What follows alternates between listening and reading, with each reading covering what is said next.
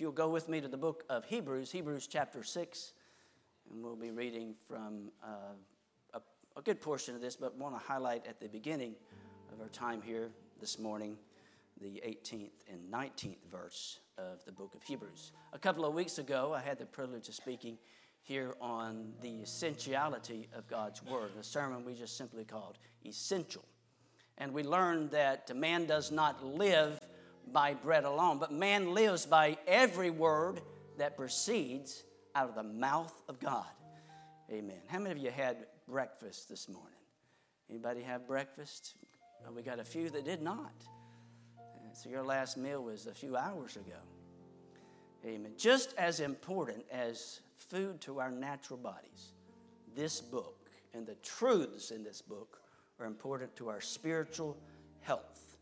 And we talked about the fact that God's Word is a foundation for our lives. And about the fact that not only is it a foundation, but it is a sword in our hands, a weapon against the enemy. How important it is for us to know this good book. We talked about the fact that this book, and only this book, is the book of salvation. It is the only book that makes us wise unto salvation. Amen.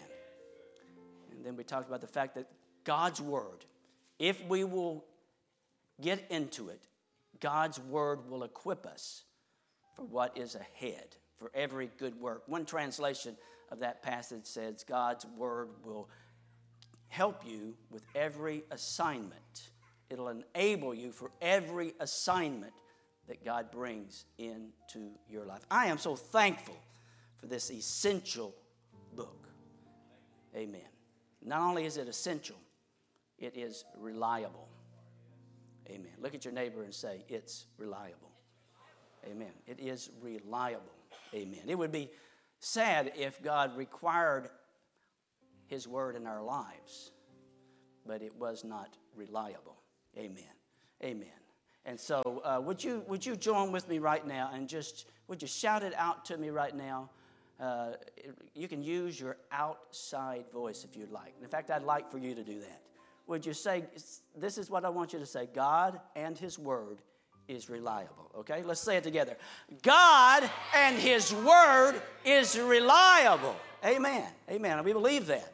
We believe that God and His Word are reliable. I, I see that my order has come in. Uh, uh, Corey, did you bring that up?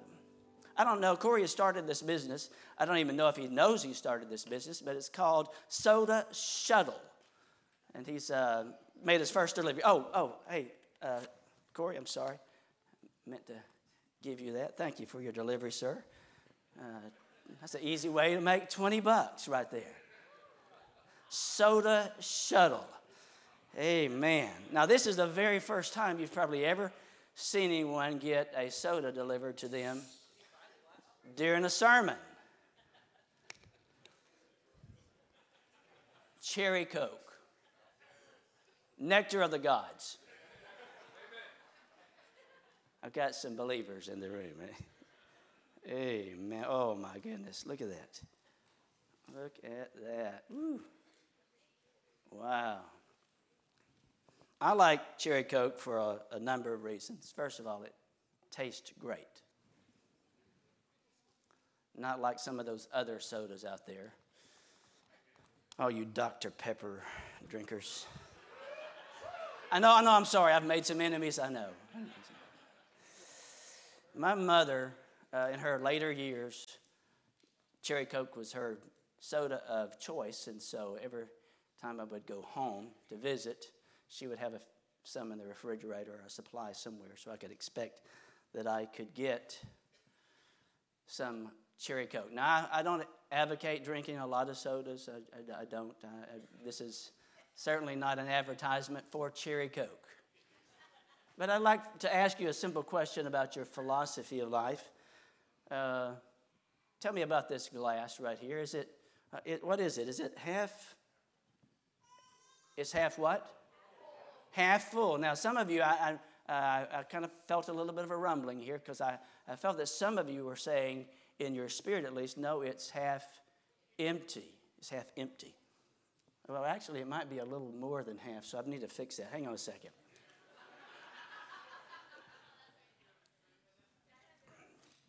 That's better. Amen. Uh, but you know what? Our philosophy in life really matters.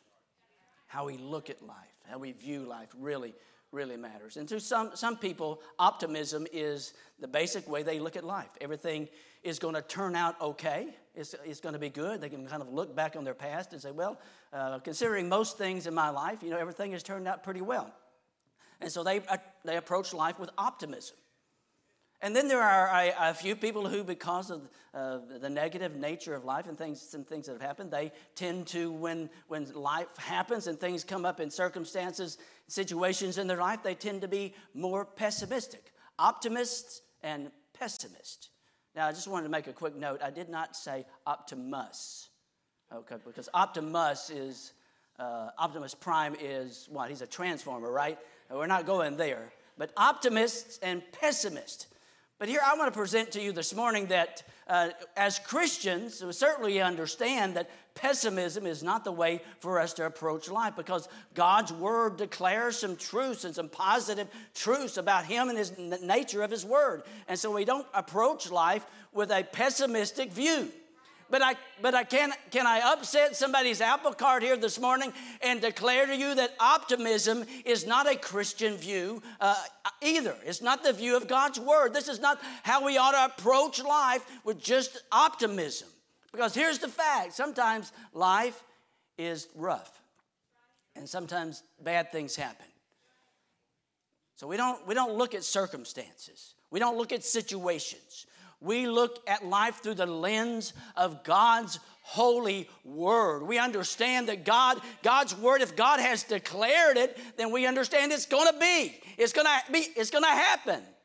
And we may not know the time or the situation in which it will happen, but we understand that if God has declared it, it's going to happen. Listen to what the writer of Hebrews says about the truth of God's word and the hope that it brings us.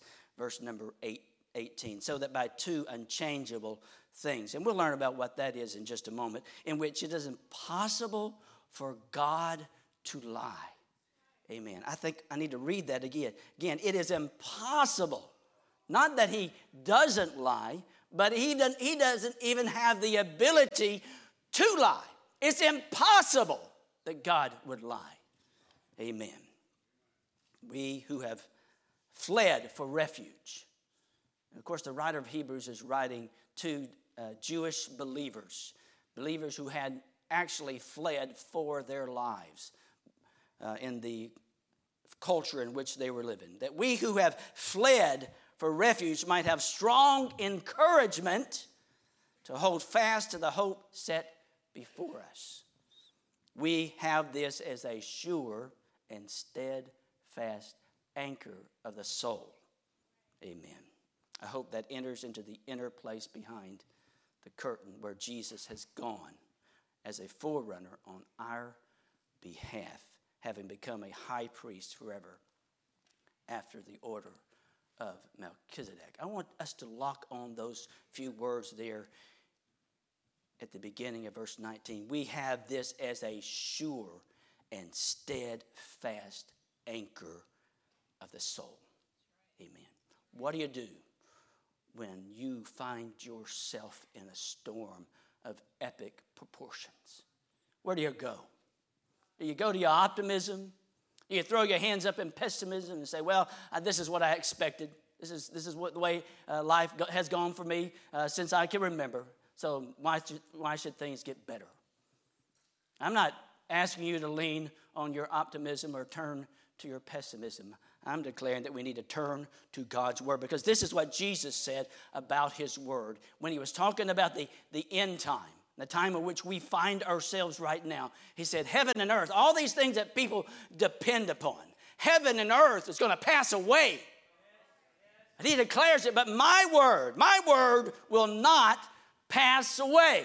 What he's saying is, is if, if we have faith in anything else except for God's word, we're, we're building our lives on shaky foundation, something that's not going to last. If we trust in this world, we trust in our own ability, in our own mind, and our own uh, strength to accomplish something, then we're trusting in something we ought not trust in. Jesus said it is wise to trust in my words. It is wise. It is unwise to trust in anything else. Peter echoes this sentiment when he was talking about the frailty of life in 1 Peter chapter 1. And he says this uh, grass withers and the flower fades, but the word of the Lord remains forever. It remains forever. Amen. And this word is the good news that was preached to you. Amen. Amen. So we we have to develop a biblical philosophy when it comes to circumstances, to situations, and to life.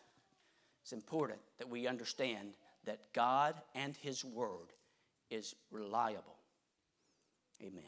It's reliable, it can be trusted.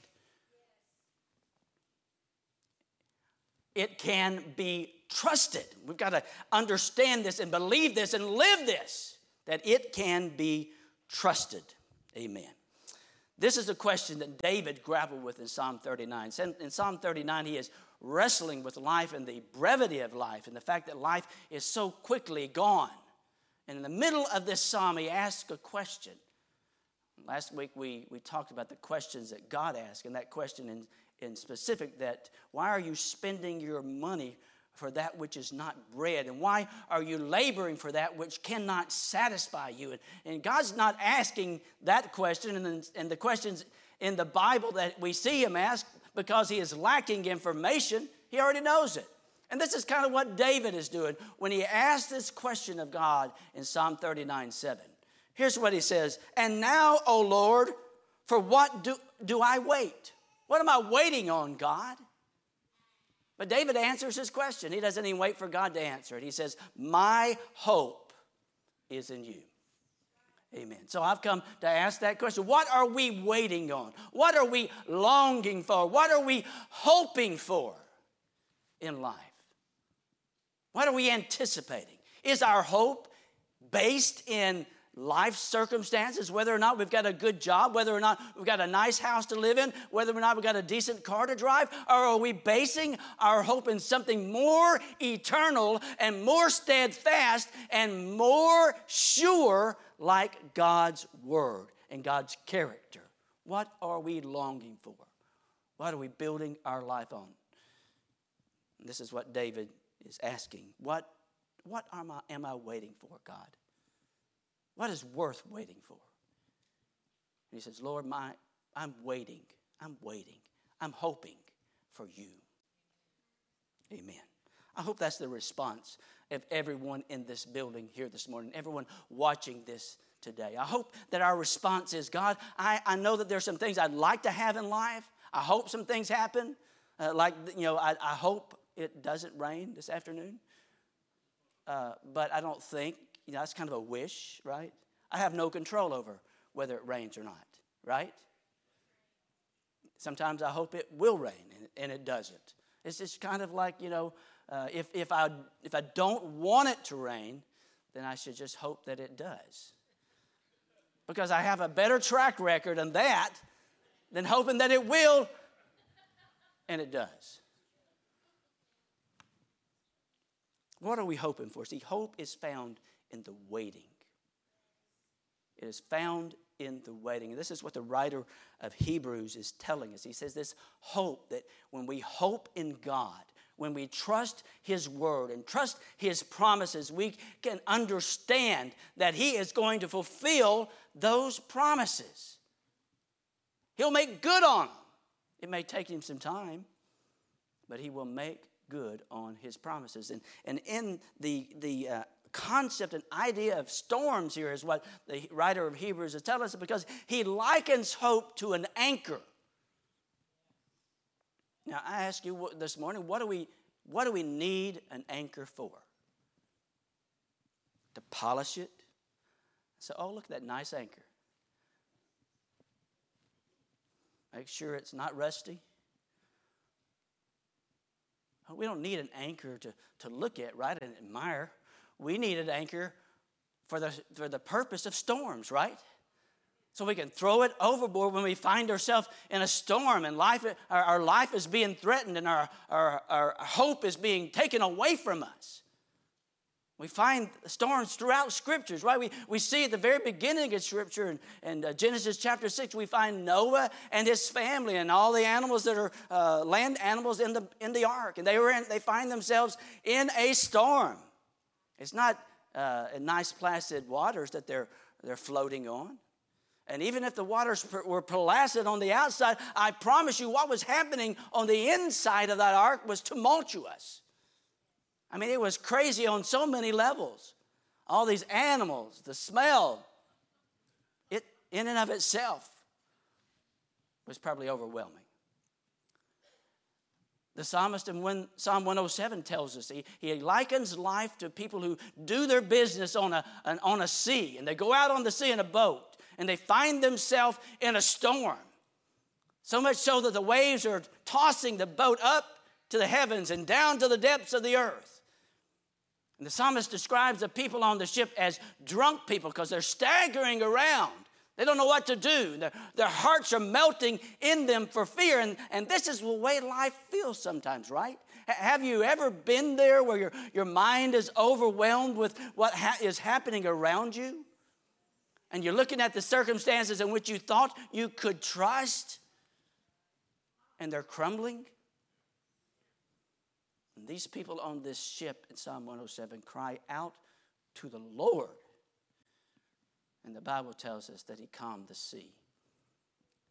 And they, they made it to their destination because they cried out to the Lord because their hope was not in the sea, their hope was not in their abilities, their hope was in the Lord. And this is what David was declaring. What am I waiting on, God? I tell you what I'm waiting on. My, my hope is in you. My hope, what I'm longing for, what, what I desire the most in life, it is you, God. It is you that I'm hoping for, I'm longing for. The disciples even found themselves on a, on a ship in, in the Sea of Galilee, and the storm was threatening their lives. They even asked Jesus after they awakened him, Don't you care that we perish? I don't know if you've ever been there, but that's been a question I've asked of God a couple of times. Don't you, don't you even care? It wasn't an, an accusatory question, but it, it just, it was how I felt. God, don't you care if I perish? And the truth is, is that he does. He does care. And my hope is not in the ship. My hope is not in my own abilities. I'm not wishing that the storm would go away. I'm praying for his strength in the storm. In the storm. This is how Paul felt in Acts 27 when he found himself in another storm. In, in Corinthians, he says that I've been in shipwreck three times already in my life, in my ministry, my life, I've been in shipwreck three times. Now, now, we believe that he wrote that prior to Acts 27. So if, you're, if you know how to add, you can understand that he was in at least four shipwrecks, if, if we're counting right. I, have never been in a shipwreck, uh, but four, four shipwrecks in a lifetime uh, would make you wonder why you would want to step foot on another ship, right? I mean, might be telling you something. Maybe you need to leave, uh, travel by foot or horseback or something, but certainly don't use a ship. But Paul declared in Acts 27, he declared this. He said, The angel of the Lord has stood by me this night. And he has told me that, that there's not going to be any loss of life. Sometimes when we find ourselves in a storm, the best we can hope for is to come out with our life. Just come out with our faith. Come out with our belief that God is in control in spite of the storm. So the writer of Hebrews likens the believer's life to a, a ship, uh, being on a ship in chapter 6. And here's, here's what he said. Let's go to verse number 9 real quickly if you want to read, if you would read this with me. Verse number 9 of Hebrews chapter 6. Listen, as though we speak in this way, yet in your case, beloved, we feel sure of better things. Now, he's been, he's been very pointed about some things. He's, he's been talking to them about some things that need to change. He says, But yet, we, though we're speaking in this way, yet in your case, beloved, we feel sure of better things, things that belong to salvation. For God is not unjust so as to overlook your work and the love that you have shown for his name in serving the saints as you still do. They're serving saints, possibly some who are in prison, and we desire each of one of you to show the same eagerness to the full assurance of the hope until the end. Sometimes we have to hope all the way to the end. And so that you may not be sluggish, but imitators of those who through faith and patience inherit the promises. This is how we get God's promises is through faith and patience, trust and endurance. I know we live in a society where we like things fast and quick. And it's, uh, I'm, I'm afraid it's done something to our faith and our ability to wait on God. Trust Him. We like it quick and fast. You know, if someone uh, doesn't uh, press the accelerator, the nanosecond the light turns green, we're, we're, we're getting upset, honking our horn, revving our engine. And, and we, we treat God this way. If, if it doesn't happen immediately, we have to wait a day or two or a week or, but, but the, the, the, the example that we're giving, given in Hebrews is the example of Abraham and how Abraham walked with God through faith and patience. And he wasn't perfect, and we'll learn that. For when God made a promise, verse number 13, for when God made a promise to Abraham, since he had no one greater by whom to swear, he swore by himself. You see, Abraham's story, I, noticed this in, in, my studying for this sermon this morning. We have, uh, we have the creation story, we have Adam and Eve in the garden, we have the story of the, the serpent coming and Adam and Eve's failure. And then we, we have, uh, on the heels of that, we have Noah and the story of the ark happening. And then on somewhere on the heels of that in chapter 11, we have the story of the Tower of Babel. And this is man's effort to do things for himself and to create things without depending on God. Man trusting in himself. Uh, optimism at its greatest. We're going to build something to make a great name for ourselves. And oh, if, if any other portion of Scripture des- describes the culture in which we're living right now, the Tower of Babel story describes the mindset of our culture. We're going to do something. We're going to turn our backs on God. We're going to do something for ourselves, and we're not going, we're not going to depend on God. We're going to depend on ourselves. And this story of the Tower of Babel is set in contrast to the story of Abraham, this single man and his wife, who God calls out of his homeland and says, I want you to go to a land which I will show you. Uh, God, I'm going to need a little more information. I'm going to need a little more information. Uh, I don't even know which direction to go. Is it north? Is it south? Is it east? West? I'll show you. Just leave. And I'll show you.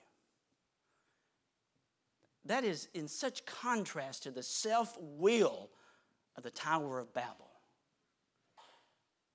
And God's showing us uh, in the society this is how we must live today. We must live with a trust in God. Sometimes, have you found this out in your living for God? Sometimes God doesn't give you very much information.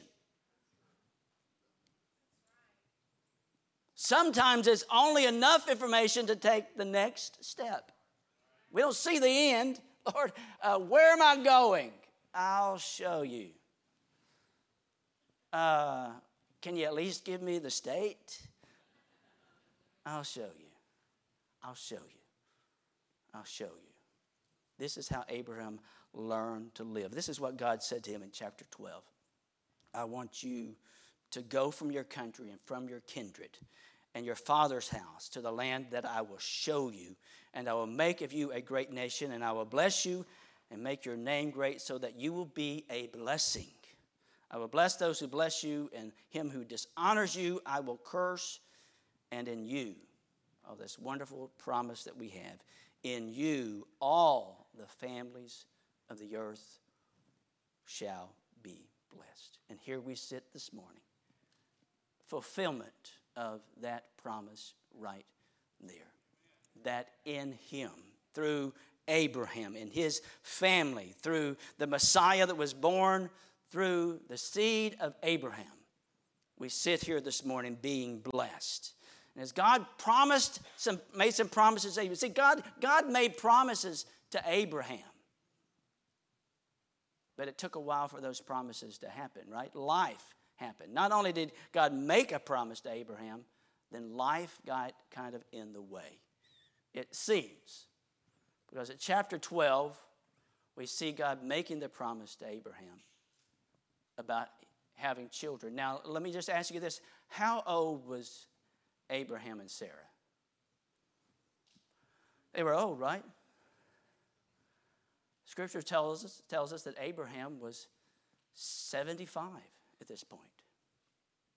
And we know that Sarah was about 10 years younger than her, so she was about 65. They were old. So they, they set out on this journey, not knowing where they're going. Uh, he has inherited his brother's son, Lot, has his own son. And so uh, Abraham, as they're traveling, he's thinking about this promise probably. And he's thinking, okay, uh, maybe since Lot is my son, then maybe Lot's where this is all going to come from. And we, we find out not only does God ask Abraham to leave his homeland, leave what is familiar, but he also asks him to leave Lot.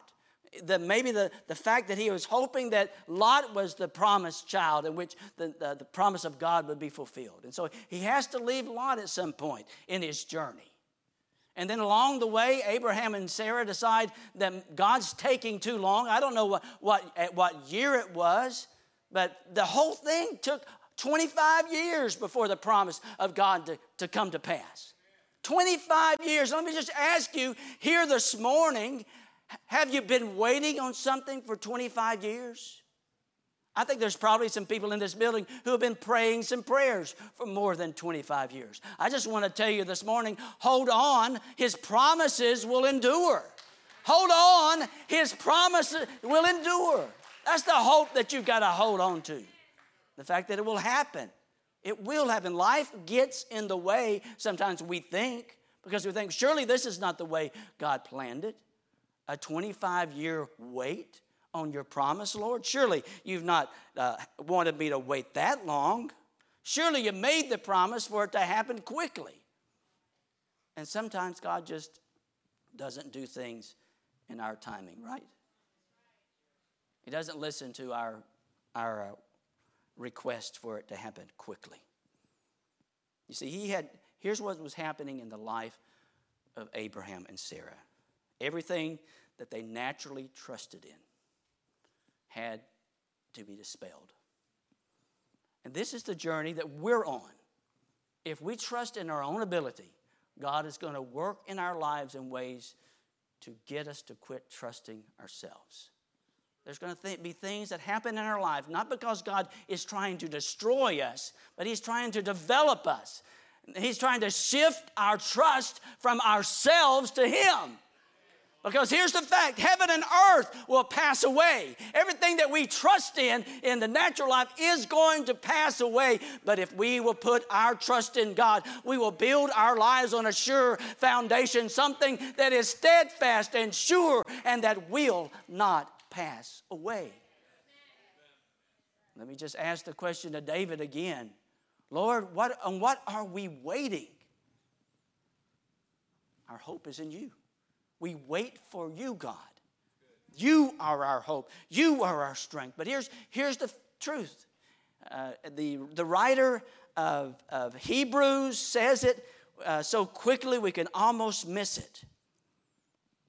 Verse number 14 saying, Surely I will bless you and multiply you. And thus Abraham, having waited, patiently waited, attained the promise. Now, that happened so quickly, we can miss the truth of what really happened. 25 years of waiting for the promise. The promise came, and then God says, Isaac's born in, in Genesis 21. We don't know how old he was, but in Genesis 22, it begins with this And the Lord tested Abraham and said to him, Take your son, your only son, and take him and offer him as a sacrifice. You see, Abraham not only had to learn to not put his trust in the things that he naturally had, he had to learn to not put his trust in what God himself had given him. This is what God said to Abraham in Genesis 18 I am your reward. I am, not not, not that promise, child. Not that promise, not that thing I've given you, not that blessing that I poured out in your life. I am your reward. And we've got to get that in our spirits. In this society in which we live, we've got to understand this that God is our reward. He is our portion. He is what we're hoping in. He, we, he is what we're trusting in. And He is reliable. He's reliable. He can be trusted. He can be trusted. He can be trusted. He can be trusted. Amen. After he had patiently waited, oh God, give us trust in you and endurance. Give it to us, Lord, because this is what we need.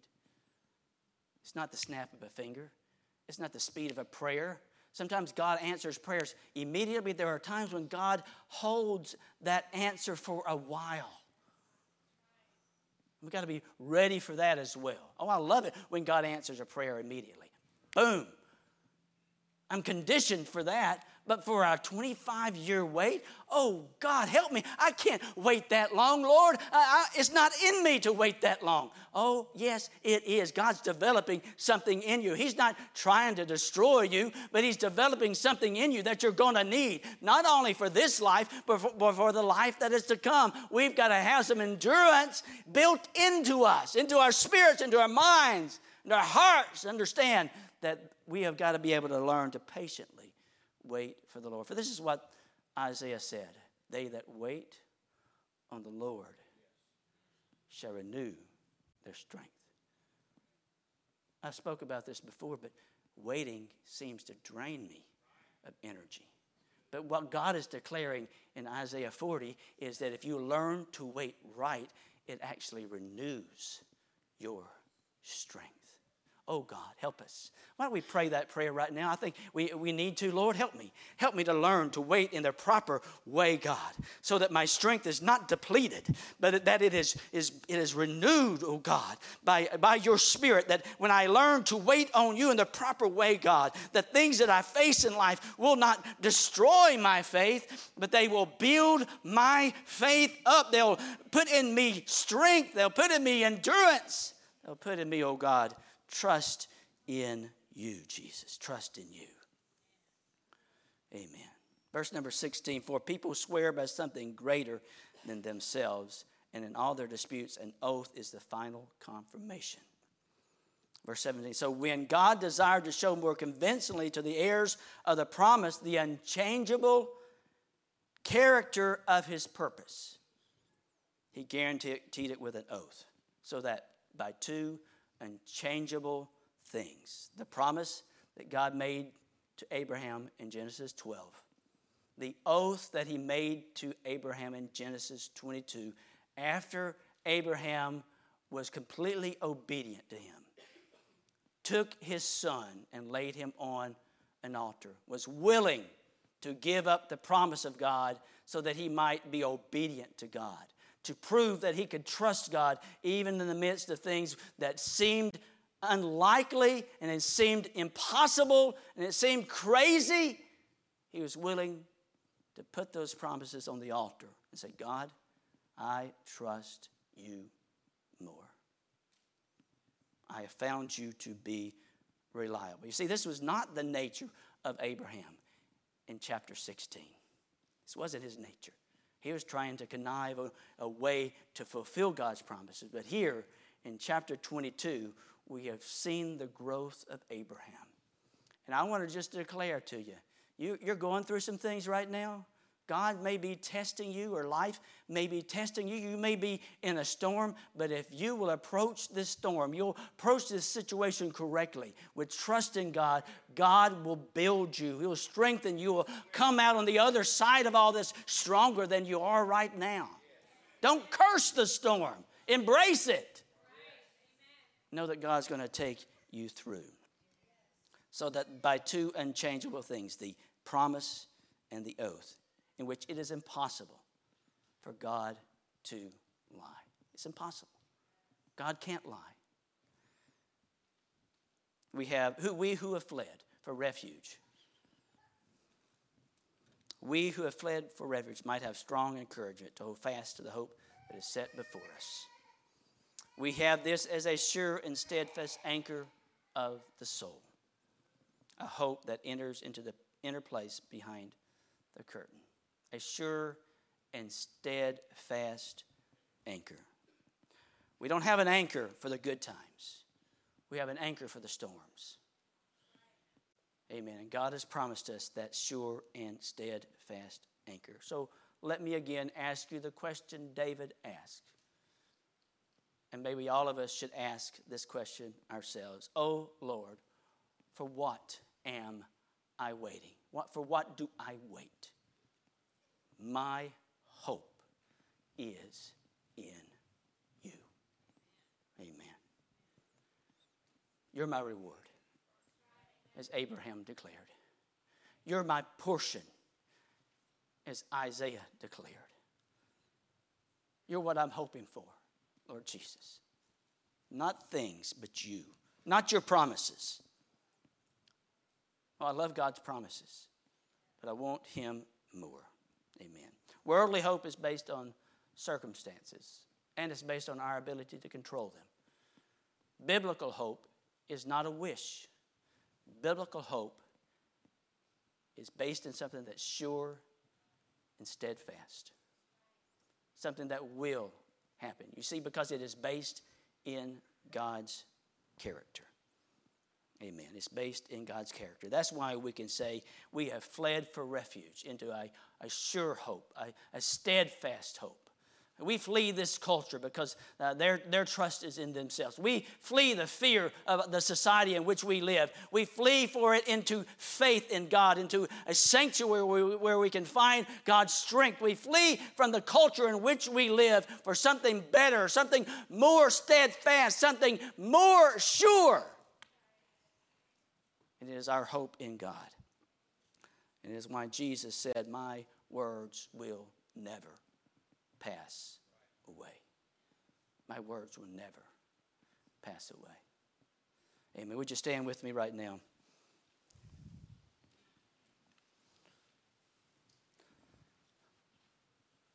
In a few moments, we're going to be baptized in Dallas. So, Dallas, if you want to go ahead and make your way back to the baptistry area, we're going to, at the close of our time together, we'll we're going to get this honor to baptize him in the wonderful name of Jesus. But here's what I want us to do I want us to think about this for a moment. What am I trusting in?